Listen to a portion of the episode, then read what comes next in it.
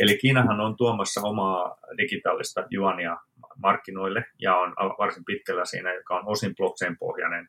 Ja varmasti Kiina ajattelee, että se on osa Kiinan vastaus tähän kansainväliseen valuuttapolitiikkaan ja maailmankauppaan. Tämä on Kiinan kyydissä, kauppalehden Kiina-podcast, jossa Suomen johtavat Kiina-asiantuntijat analysoivat nousevan talousmahdin muutoksen vaikutuksia niin yrittäjän kuin kuluttajankin näkökulmasta. Podcastin toimittaa kauppalehden Hongkongin kirjanvaihtaja Hanna-Minna Tanninen. Podcast on toteutettu yhteistyössä keskuskauppakamarin kanssa. Jokin aika sitten suurelle yleisölle tuntemattomien virtuaalivaluuttojen markkinan arvo on vuodessa lähes kymmenkertaistunut. Yli puolet maailman virtuaalivaluutoista luodaan ja niitä hallinnoidaan Kiinassa sijaitsevissa tietokonekeskuksissa. Samaan aikaan, kun länsimaiset instituutiosijoittajat ryhtyvät lisäämään virtuaalivaluuttoja ja lohkoketjuteknologiaa omiin sijoitussalkkuihinsa, Kiina kehittää omaan rahayksikkönsä juonnin perustuvaa virtuaalivaluuttaa. Kuinka luodaan oma virtuaalivaluuttakolikko ja kuinka sitä käytetään oman yrityksen rahoituksen keräämiseen Aasiassa? Mitä Kiina haluaa saavuttaa maailmanmarkkinalla oman virtuaalivaluuttansa kehitystyön kautta? Kuinka paljon virtuaalivaluuttamarkkinasta on keskittynyt Kiinaan ja minkälainen paine markkinan säätelylle on maassa? Tämän jakson taustaselvitykseen ovat osallistuneet Kauppalehden virtuaalivaluuttoihin erikoistuneet toimittajat Antti Kailio, Henri Koponen ja Perttu Räisänen – Jakson teknisestä editoinnista on vastannut Joonas Tuominen. Tämä jakso on nauhoitettu 4. toukokuuta 2021. Tervetuloa kyytiin. Tämänkertaisen jaksoon olemme saaneet vieraaksemme lähes 10 vuotta Kiinan ja Aasian markkinoilla toimivan teknologiayrittäjä Antti Saarion. Ja tämä on siinä mielessä myös erikoisjakso, että tämä on ensimmäinen ja mahdollisesti myös viimeinen podcastin jakso, missä sekä haastateltava että haastattelija ovat samassa huoneessa, kun muut haastattelut on toteutettu etäyhteyden avulla, sillä Antti on ihan yhtä jumissa Hongkongissa kuin allekirjoittanutkin. Tervetuloa ja kiva, kun pääsit mukaan podcastiimme. Kiitos Anna-Liina. Ähm, nyt tota, tämän päivän tai tämän jakson aiheena meillä on kryptovaluutat, lohkoketjuteknologia ja, ja tota, miten Kiina liittyy tähän kaikkeen. Ja ennen kuin yritämme päästä tämän äm, koko aihealueen läpi noin puolessa tunnissa, tota, otetaan vielä askel taaksepäin. Eli sinut äm, tunnetaan myös äh, Jollan, joka siis teki mobiilikäyttöliittymiä näin lyhyesti sanottuna Nokian ähm, teknologian pohjalle niin yrityksen perustajana ja, ja, ja osaomistajana, mutta et ole hetken ollut mukana Jollan operaatioissa. Joo, on toki omistajana edelleenkin mukana ja autan, autan jolla asioissa omistajan näkökulmasta, mutta tota, vuonna 2017 siirryin aktiivisesti rakentamaan blockchainiin keskittyvää chippiä-yhtiötä ja on toiminut sen toimitusjohtajana siitä lähtien. Ja. Tota, mitä Jollalle kuuluu tällä hetkellä? Jollalle kuuluu hyvää, että yhtiö on kannattava ja, ja kasvaa ja on tämän, tämän vuoden aikana julkistamassa aika isoja sopimuksia. Että joskus tämmöisen niin deep tech-yhtiön rakentaminen ja kehittyminen kestää aika pitkään, monesti yli seitsemän vuotta, ja, ja jolla on siitä hyvä esimerkki, että vihdoin alkaa liiketoimintakin tuottaa tulosta. Loistavaa, hienoa. Odotamme mielenkiinnolla näitä uutisia, mutta tällä hetkellä toimit äh, yrityksessä, jonka nimi on Zippie, joka tekee lohkoketjuteknologiaan perustuvia ähm, tällaisia ratkaisuja ja toimii myös Kiinan ja Aasian markkinoilla. Eli mikä Zippie on ja mitä se tekee?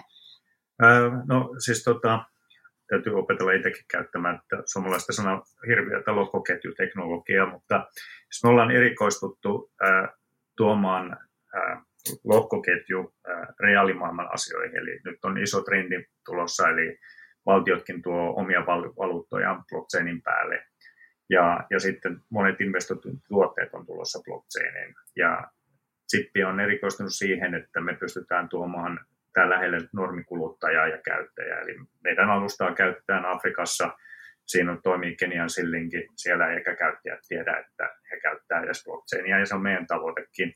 Toisaalta sitten me tuodaan niin esimerkiksi fyysinen kulta juuri yhden toisen meidän lohkon niin yhtiön kautta niin tota, sijoittajille, joka tuo taas sitten omia blockchainin etuja, muun muassa niin likviditeettiä tähän hallintaan. Ja, tuota, tällaiselle henkilölle, kuten allekirjoittanut, jolla ei välttämättä ole teknologiataustaa juuri ollenkaan, niin ihan yhdellä tai kahdella lauseella, niin mikä on lohkoketjuteknologia? Joo, eli tota, hyvin lyhyesti, niin Bitcoin luotiin aikanaan, käytännössä lanseerattiin vuonna 2009, eli ei kauan pitkä aika sitten, sillä ajatuksella, että miten rakentaa digitaalinen valuutta, jossa ei tarvita pankkeja eikä muita välikäsiä. Ja siinä tietysti isoin ongelma on se, että kuka silloin ylläpitää tilikirjaa, että kuka omistaa mitäkin. Ja, ja silloinen tuntematon, meille kaikille tuntematon varsinaisesti henkilönä, niin Satoshi Nakamoto, hän tota, kehitti järjestelmän, jossa useat tuhannet tietokoneet yhdessä validoi sitä tilikarttaa, digitaalista tilikarttaa, eli kuka tilirekisteriä, kuka omistaa minkäkin ää, tota, kryptovaluutan. Eli nyt silloin niin tämä tilikartta on blockchain, ja sitä ylläpitää tuhannet tietokoneet, kukin itsenäisesti validoi, että se on kohdalla, kohdallaan, ja sitten tässä blockchainissa liikkuvat tokenit on sitten kryptovaluuttoja, tai, tai sitten siellä alkaa olemaan myöskin niin kryptoassetteja nykypäivänä. Esimerkiksi kultaa voidaan viedä blockchainiin, tai sitten osakkeitakin, että ei ole pelkästään kryptovaluuttoja ja. se on olemassa.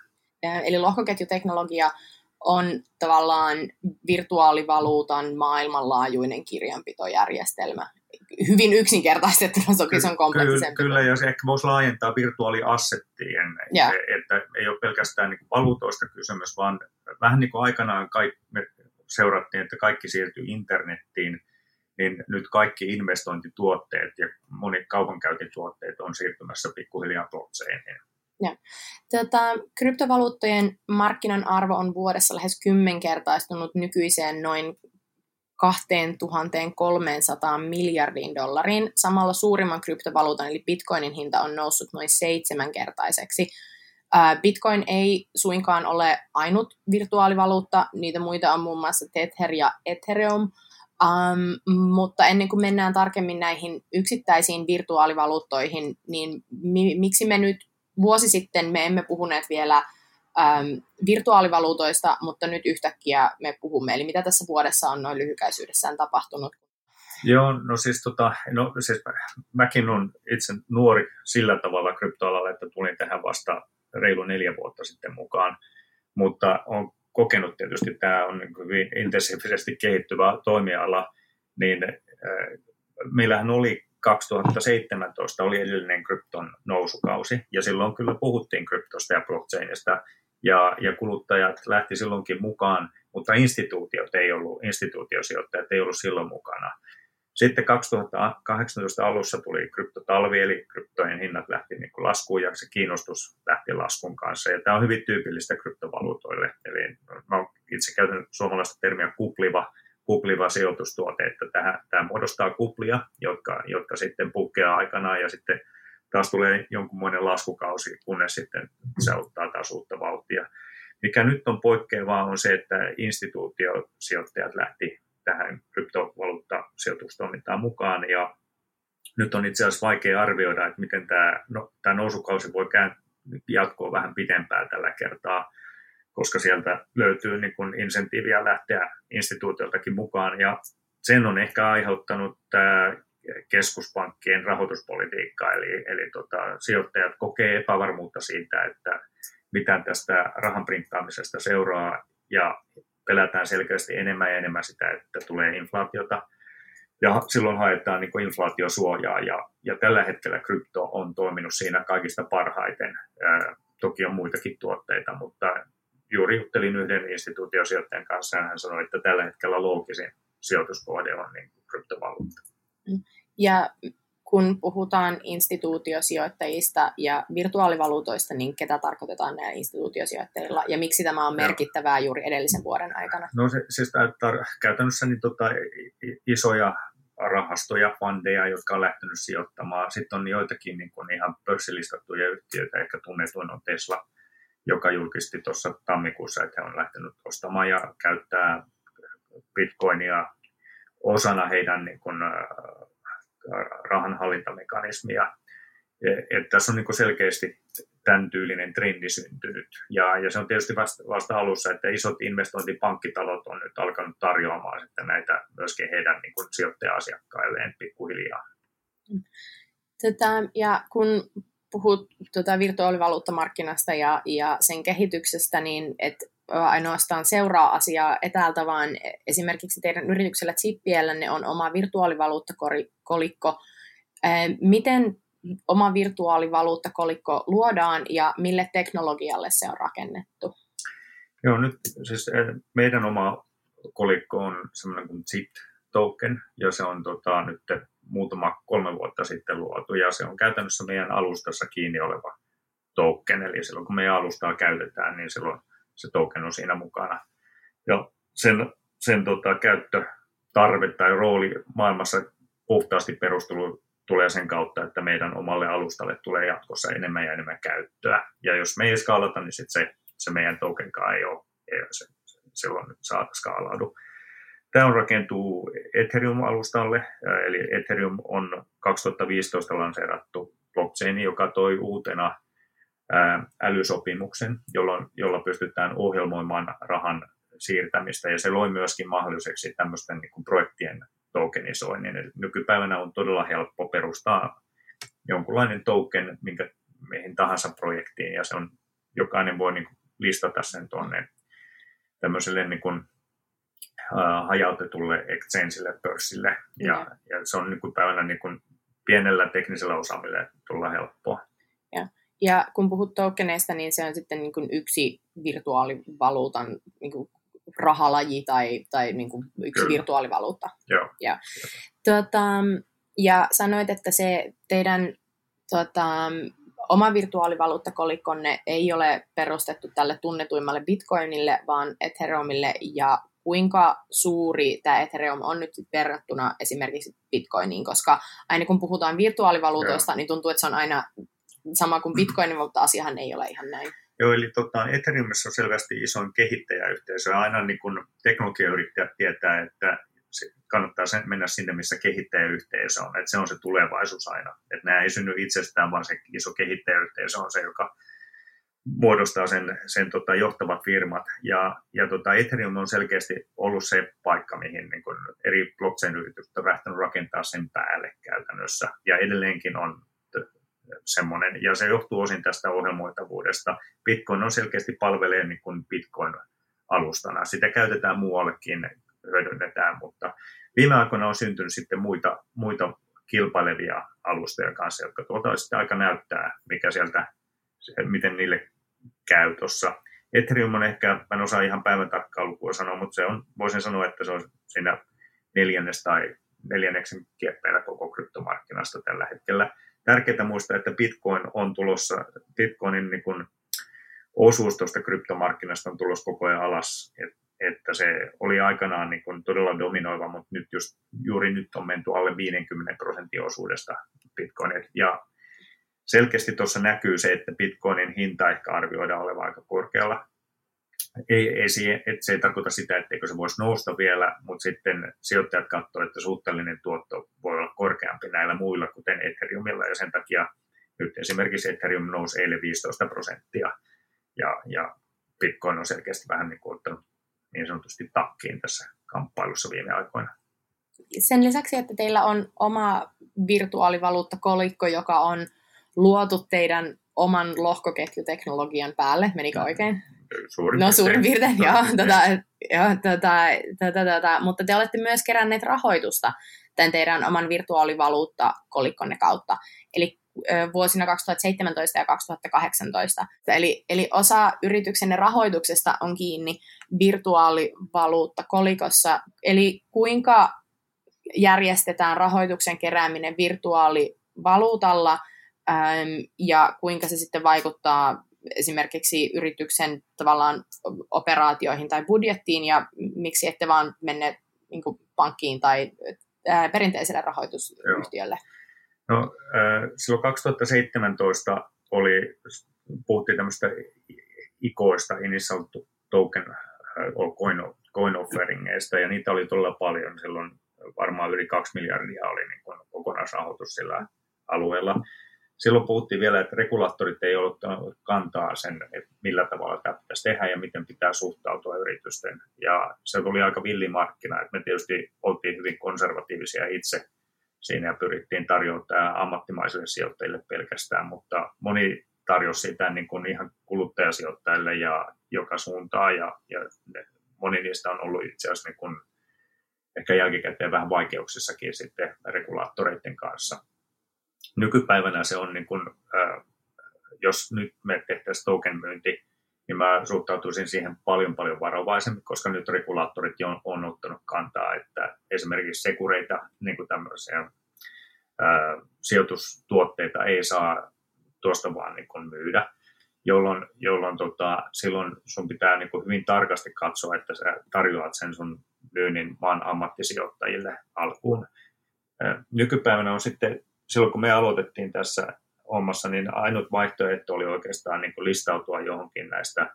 Se, sanotaan, että se token, sen takia, että tämä regulaatio on tullut ymmärrettävästi tarkemmaksi tässä näin, niin token listaus alkaa lähenemään vähän niin kuin pörssilistauksen tyylistä tai joukkorahoituksen tyylistä mm. tota, toteutusta, ää, mutta se on edelleenkin paljon kustannustehokkaampi malli hankkia rahoitusta.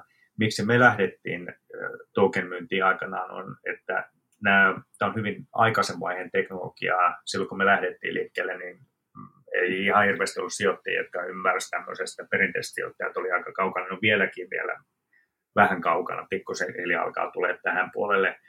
E, eli tota, se oli yksi syy, että me oltaisi pystytty tätä rahoittamaan, mitä me nyt te- tehdään, että me oltiin niin nuoren teknologian kanssa tekemisessä silloin. Yrityksenne toimii Hongkongissa, että toki teillä on projekteja ympäri maailmaa, mutta yrityksenne toimii Hongkongissa ja Singaporessa. Mistä syystä ähm, te valitsitte juuri Aasian toimipaikakseen ja minkä takia juuri Hongkongin, joka sijaitsee Kiinassa? Joo, no siis tota, meidän yhtiö on, on Singaporessa ja syy, miksi me ollaan Singaporessa on, että Singaporessa on hyvin täsmällisesti tehty lainsäädäntö nyt blockchainiin ja se on erittäin hyvin tehty. Ja me tykätään toimia siellä sen takia, että nyt me tiedetään, meille on annettu rajat, miten toimia. Hongkong ei ole ottanut niin vahvasti siihen kantaa ja Hongkong on aika monen token-projektin niin kuin suosikkipaikka tällä hetkellä sen takia, että täällä ei ole määritelty kovin tarkasti asioita.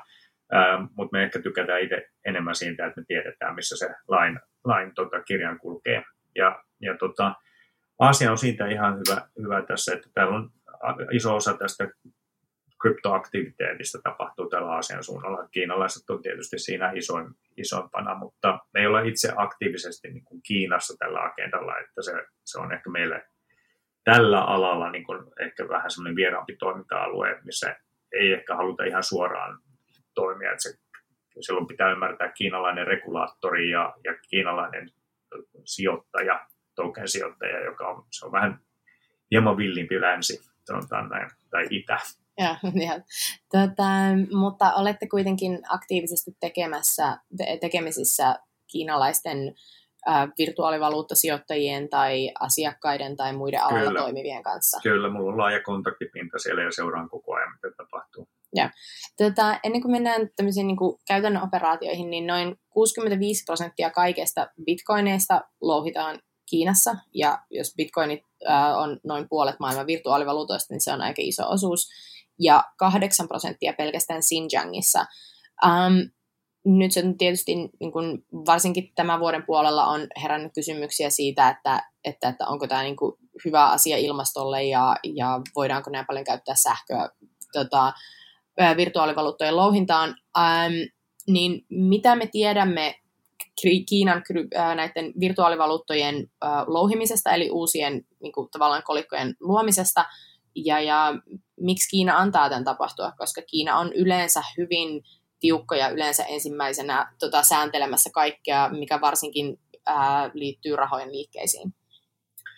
Joo, siis tota, se on totta, että myöskin Ethereumin miningista varmasti suuri osa on, on Kiinassa ja se osin johtuu siitä, että uskoisin, että nämä mining-projektit on saanut energian lähes ilmaiseksi sieltä jonkun teollisuuslaitoksen kyljestä.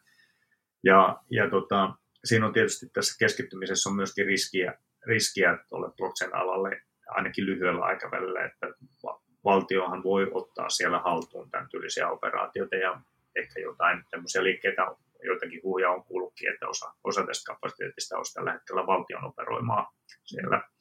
Ää, mutta Kiinan tapahan on ollut suhtautua aika useasti tämän kaltaisia asioita hyvin soveltavasti. Eli, eli, eli tota, he puuttuu asioihin, joilla on niin kuin valtiotasolla merkitystä, mutta mm. sitten seuraa ja antaa muun, muiden asioiden tapahtua. Ja näin on Kiina selkeästi menetellyt kryptoasioidenkin kanssa, että on annettu ymmärtämään, että tämä ei ole ihan laillista, mutta sitten ei ole kuitenkaan puututtu muuta kuin sitten, kun on jostain todella isosta ja valtion intresseissä olevasta asiasta ollut, ollut kysymys.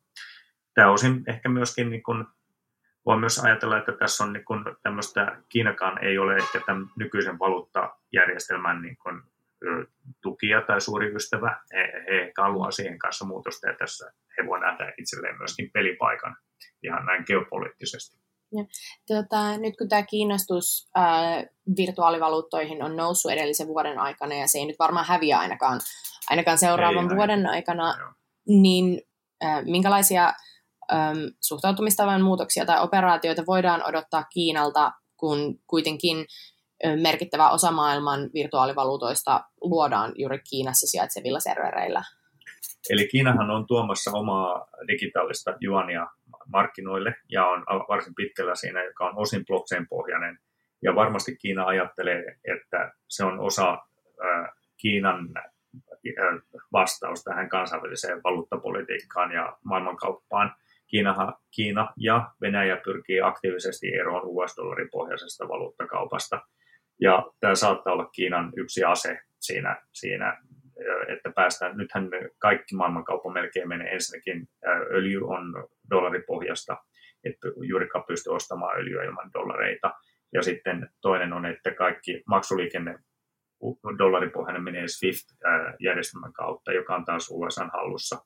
Ja, ja Kiina ja Venäjä taas näkee sen, että tämä on heille uhka ja pyrkii ehkä tuomaan tämän digitaalisen valuutan kautta itselleen uuden systeemin, millä he pystyvät tekemään maailmankauppaa. Miten semmoinen sitten käytännössä toimii, että jos Kiina, äm, tota, tai ei jos vaan kun, luo virtuaalisen juonin, niin, niin tota, voiko kiinalaiset öljyn sisäänostajat sitten vaan mennä yhdysvaltalaisille öljyntuottajille, että hei, että mulla ei ole näitä dollareita, vaan mulla olisi näitä virtuaalisia juoneita. Eli miten tällainen virtuaalinen juon mm. sitten käytännössä Joo. teoriassa no, toimii? No, Kiina on ylivoimaisesti tänä päivänä maailman isoin, tämä on hyvä oma aiheensa, mutta siis muutama sana tästä, niin Kiina on maailman isoin öljyn ostaja, että sillä on varmasti mm. niin neuvotteluvoimaa. USA ei ole maailman suurin öljyn tuottajat, öljyn tuottajat on sitten Venäjällä tai Lä- Lähi-idässä.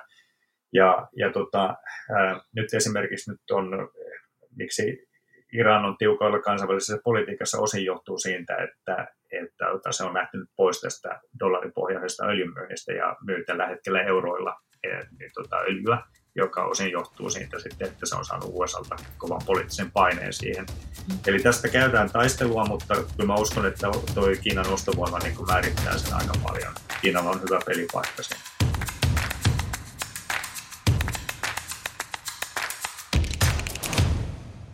Kiinalla on merkittävä osa sekä virtuaalivaluutan luomisesta että sitten tästä kehittämisestä, mutta kumpikin noista vaatii hieman aikaa.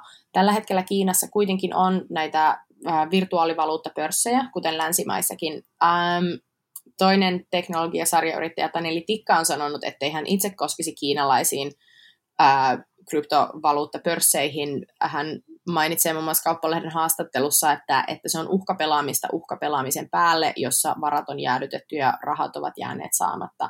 Mitä me tiedetään sitten taas kiinalaisista kryptovaluutan kauppapaikoista?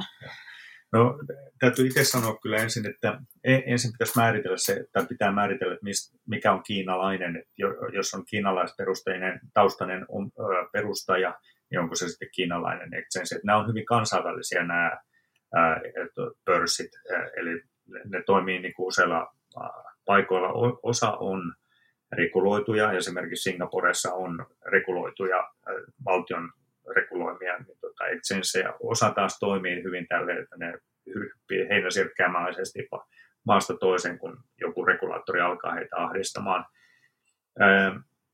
Binance on näistä isoin, nopeiten kasvanut ja on kiinalaistaustainen, mutta ei sinänsä näe sitä niin kuin suoraan kiinalaisena. Mutta kyllä mäkin suhtaudun varo, varovaisesti siihen, että näissä krypto, pörsseissä ei kannata pitää isoja rahoja pitkää aikaa rahaa kiinni, että niillä on huono historia, mutta se ei erityisesti liity kiinalaisiin, että on ollut japanilaisia pörssejä, joista on niin kuin, niin sanotusti hakkeroitu. Ja sitten kaksi vuotta sitten oli kanadalainen tota, kryptopörssi, jonka toimitusjohtaja katosi ja sitten julistettiin kuolleeksi. Ja tänäkin päivänä epäillään, että olisiko kaveri edelleenkin elossa ja sai 180 miljoonaa US-dollaria mukanaan uuden henkilöllisen turvin. Että tämä, on, tämä on ehdottomasti villi länsi. Tähän on iso muutos tapahtunut siinä mielessä, että tähän on tullut tämmöisiä hajautettuja pörssejä, missä se on teknologisesti vähän mutkikkaampi, mutta siinä ei ole yhtiötä, joka hallinnoi mitään sijoittajien varoja, vaan kukin sijoittaja itse hallinnoi oman lompakkonsa. Ja ne on huomattavan paljon turvallisempia ja niistä on tullut tehokkaita viime aikoina, ihan, ihan viime kuukausina. Et mä epäilen, että iso osa volyymista siir- tulee siirtymään semmoisiin. Plus ää, valtioiden on hirveän vaikea rajoittaa niitä, että ne on ihan softa protokollia käytännössä, että on, ei oikein löydy tahoa, jolle voisi sanoa, että laittakaa tuo kiinni. Kiina on edellisen viiden kuukauden aikana merkittävästi antanut sellaista signaalia ja myös tehnyt toimenpiteitä näitä tota, sen niin kuin kiinalaisia teknologiayrityksiä vastaan. että Alibaba muun muassa sai niin kuin Kiinan ennätyssakot um, niin kuin tavallaan teknologisen asemansa väärinkäytöstä ja sitten Tencent ainakin näkyy olevan nyt seuraavana listalla. Um, minkälaista suhtautumista Kiinan valtiolta, joka kuitenkin on merkittävä tällainen niin toimija markkinaympäristössä, niin miten sitten tota, tällainen niin kuin näiden esimerkiksi kryptovaluuttakauppapaikkojen tai kehitysfirmojen, niin minkälainen asema niillä mahdollisesti on sitten jatkossa? No, se on todella vaikea kysymys. Mä pitää varmaan aina tarkastella sen kautta, että mi, mi, missä on Kiinan intressi. Kiina ihan varmasti haluaa pitää pääosan oma, omasta niin kuin, ihmistensä valuutasta, valuutasta niin kuin, että se pysyy Kiinan rajojen sisällä, ettei lähde pääomat virtaamaan ja karkaamaan maasta pois. Mutta se on varmasti niin kuin pystyy uskon kontrolloimaan sitä puolta aika, aika vahvasti. Että toistaiseksi ei ole ollut merkkejä siitä, että ne olisi, Kiina olisi lähtenyt niin kuin vahvasti kryptovaluuttoja kieltämään. Se on osin ehkä teknisestikin aika vaikea, vaikeaa nykypäivänä jo, että nehän ei ole enää Kiinassa ne varat, vaan ne on sitten niin kuin, ne on niin kuin blockchainissa. Blockchain ei tunne rajoja. Niin, niin tota, puhuttaisiin aika massiivisesta operaatiosta, joka todennäköisesti ei edes onnistus, ja jos Kiina haluaisi aktiivisesti rajoittaa kryptovaluutta. Toki sitten niin kun linnatuomioita voi jakaa niin aktiivisesti, että väki vaan vähenee, että iso kampanja tarvitaan siihenkin.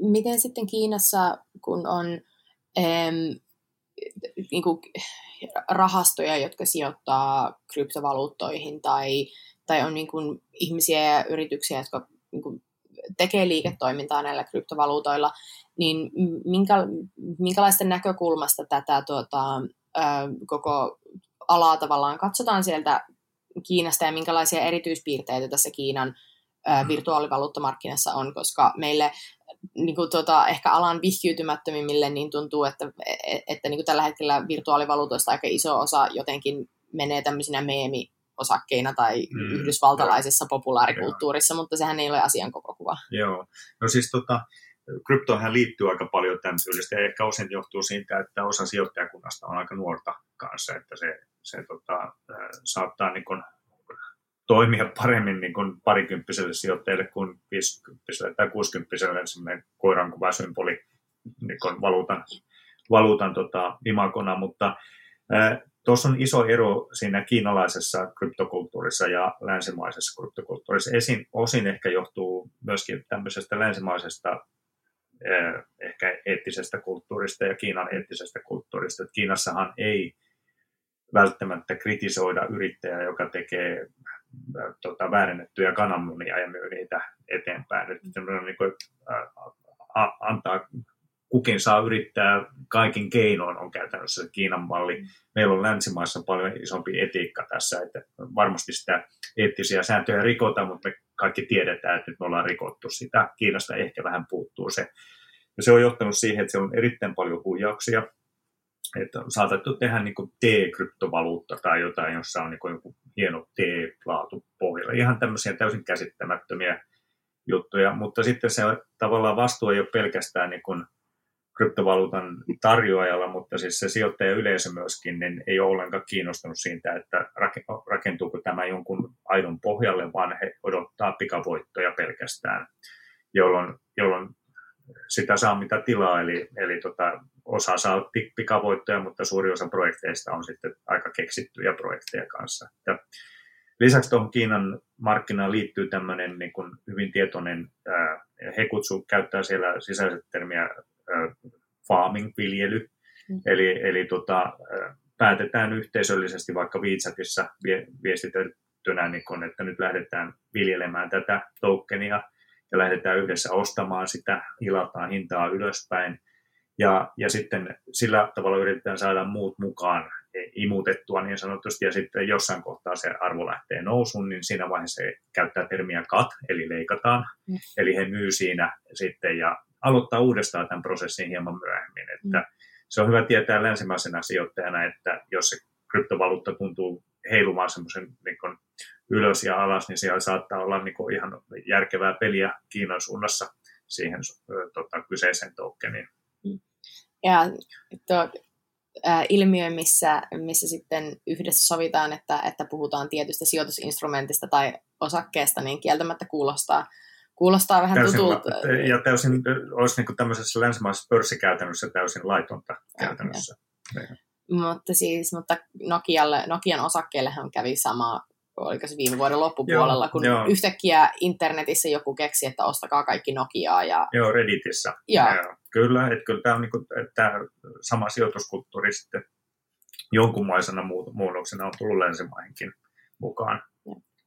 Ähm, kun puhuit tästä äm, etiikasta ja muusta, niin virtuaalivaluutat, koska niiden omistajuutta ja, ja, ja alkuperää on vaikeampi jäljittää, niin kuin sanoit, niin on, on joku yksi yksittäinen henkilö, joka ehkä saattaa olla jopa hengissä, joka on julistettu kuolleeksi, niin ää, tota, virtuaalivaluuttoja käytetään kuitenkin sitten rahanpesuun ja, ja rikolliseen toimintaan, minkä lisäksi tota, tämä virtuaalivaluutat käyttää hirvittävän paljon sähköä, kun niitä sitten ö, luodaan ja hallinnoidaan, niin kuinka sitten ö, e, etiikasta huolestunut sijoittaja, niin voiko hän sijoittaa kryptovaluuttoihin?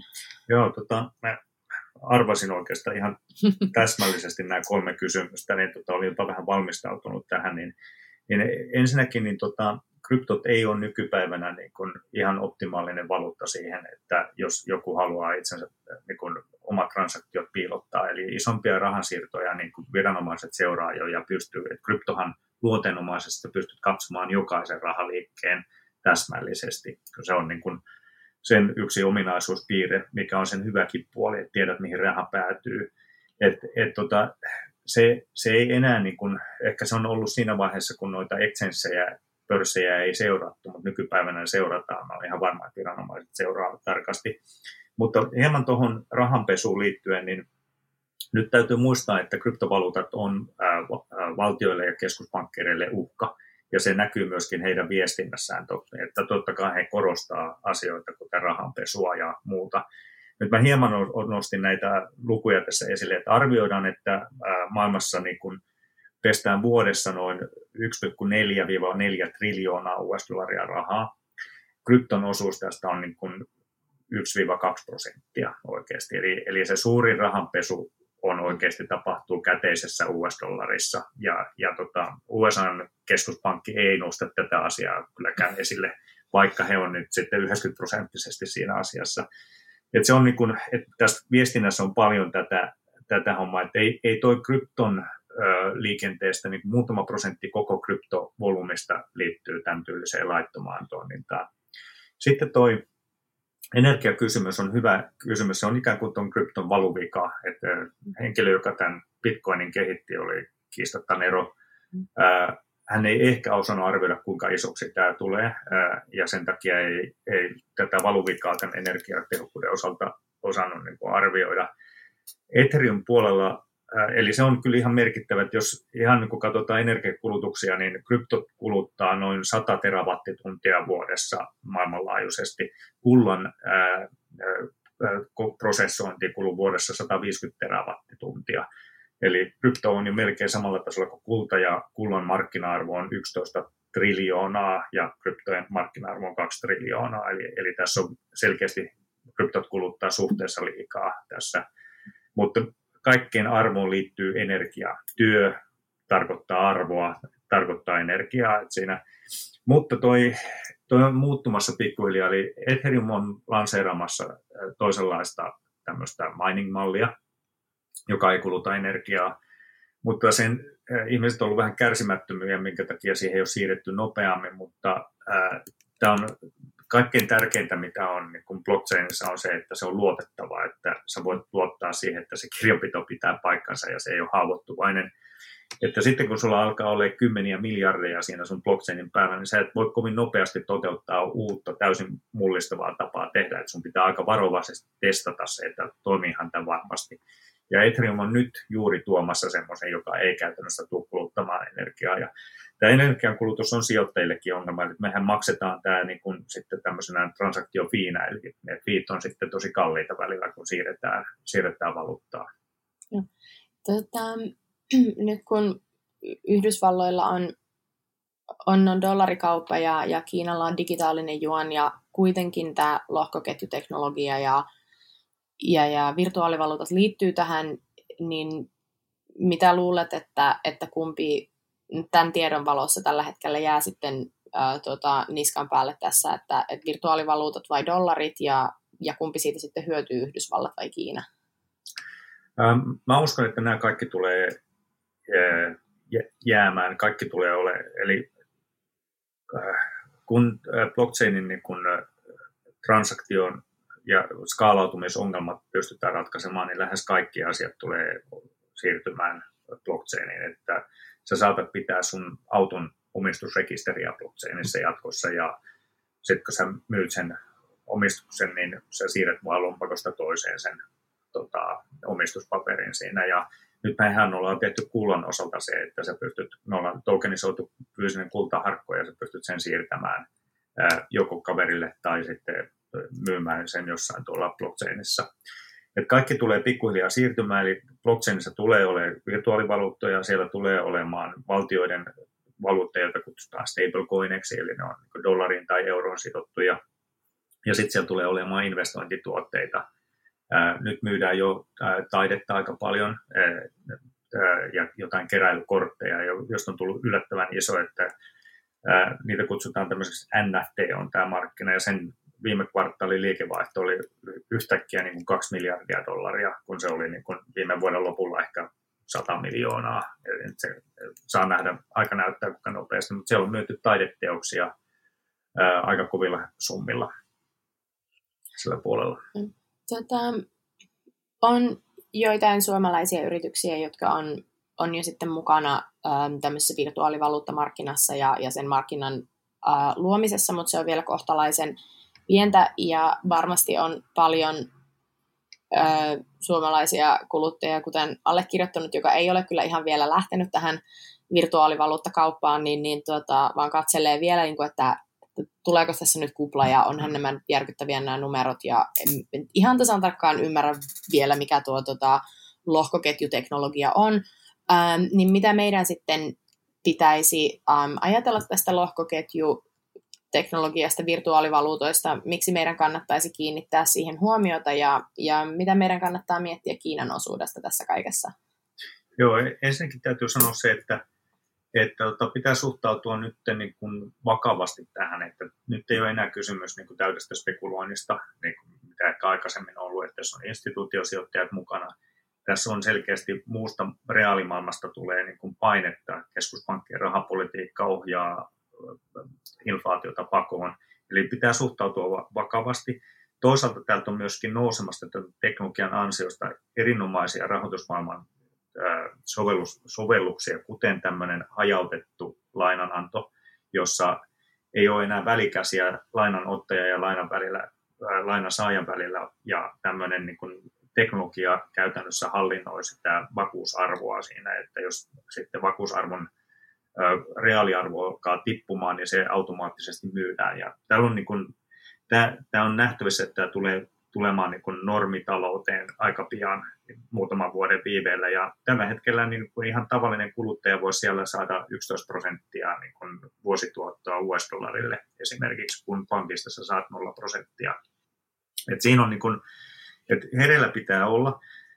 Toinen asia on, että jos olisi vaikka vuosi sitten sijoittanut siitä sijoitusportfoliostaan 5 prosenttia kryptoihin, bitcoiniin, ethereumiin ja 95 prosenttia olisi pitänyt perinteisessä, ja sanotaan, että se perinteinen salkku olisi tuottanut 5 prosenttia, niin se 5 prosentin kryptoosuus olisi tehnyt siitä salkusta 40 prosentin keskituoton. Eli, eli tota, mutta jos olisi menettänyt sen 5 prosenttia kryptoa kokonaan, vaikka se olisi mennyt nollaan, niin ei se, ei se olisi suuresti vaikuttanut siihen sun portfolion tuottoon. Kyllä valistunut sijoittaja on mukana kryptoissa. Nyt mitkä pitää pitää tarkkana mielessä on, että nämä kryptot niin sanotusti krässää aika ajoin, että mm. tässä vuoden sisällä on ollut kuusi iso, isokoa krässiä. Mm. Ja, ja ensinnäkin pitää olla tosi paljon malttia, ettei hermostu niistä krässeistä, mutta sitten tota, pitää olla varovainen, ettei tule just siinä kohtaa sisään, kun se krässi on just tulossa. Ja, ja tota, ää, varovasti mukaan ja, ja maltti on valttia tässä, tämä ei ole helppo laji, että tässä tämä on psykologisesti tosi vaikea laji, että ihminen hermostuu ja kärsi, tulee kärsimättömäksi. Ja, ja mikä sitten on Kiinan rooli tässä kaikessa? No, äh, Kiinasta tulee paljon volyymia tälle puolelle ja, ja tota, varmasti se osa, osa tästä volyymista on sitä kiinalaista niin sanottua valuuttapakoa, että se kiinalainen säästäjä ja sijoittaja haluaa rahansa muuallekin kuin Kiinaa, että se on tuo tuohon volyymiin, että kryptovaluuttahan on siitä simppeli, että sen niin kuin määrä on ennustettavissa ja rajoitettu, jolloin sitten jos volyymia tulee lisää, niin me tiedetään, että sen arvo tulee nousemaan. Ja mm. sitten taas jos kiinnostus loppuu, niin me tiedetään, että se tulee laskemaan. Että et sen takia volyymi, Kiinan tuoma volyymi on tässä tärkeä, että jos Kiina tekee isoja päätöksiä rajoittaakseen niin kun kryptovaluuttojen sijoitusta toimintaan, niin se tulee kyllä varmasti vaikuttaa sitten kryptovaluuttojen arvoa laskevasti. No, hyvä. Kiitoksia kovasti haastattelusta. Kiitos. Podcastin kaikki jaksot löytyvät osoitteesta kl.fi kautta Kiina sekä Spotifysta, Soundcloudista, iTunesista, Google Podcastista ja Alma Talentin äänikirjapalvelusta. Tämä oli Kiinan kyydissä. Täällä Hanna Hong Kong.